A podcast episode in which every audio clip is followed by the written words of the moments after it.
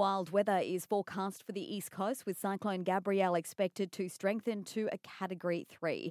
It's not expected to make landfall, instead, travelling close to or through Norfolk Island tomorrow night.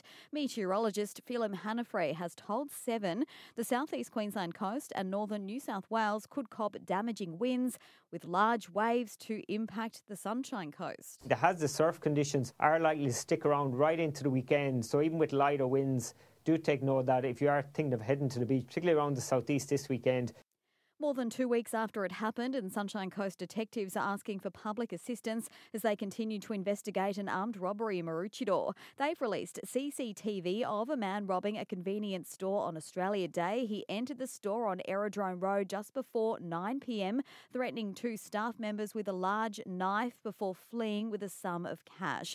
The offender was wearing a long sleeved blue fishing shirt and was wearing a black shirt over his face and wasn't wearing shoes. Anyone in the area area at the time who has dash cam footage is urged to contact police.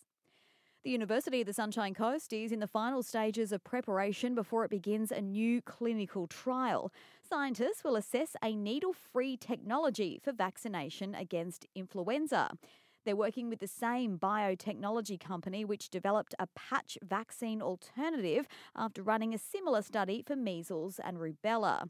If successful, the new patch technology could mean that vaccines no longer need to be refrigerated, making it easier to transport them safely to people in remote locations.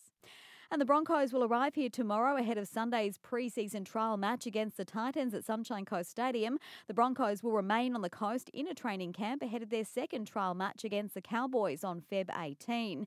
Meanwhile, the Sunshine Coast Falcons, Colts and Q Cup side will play the Ipswich Jets at Sunshine Coast Stadium on Sunday afternoon as the curtain raiser for the NRL trial match.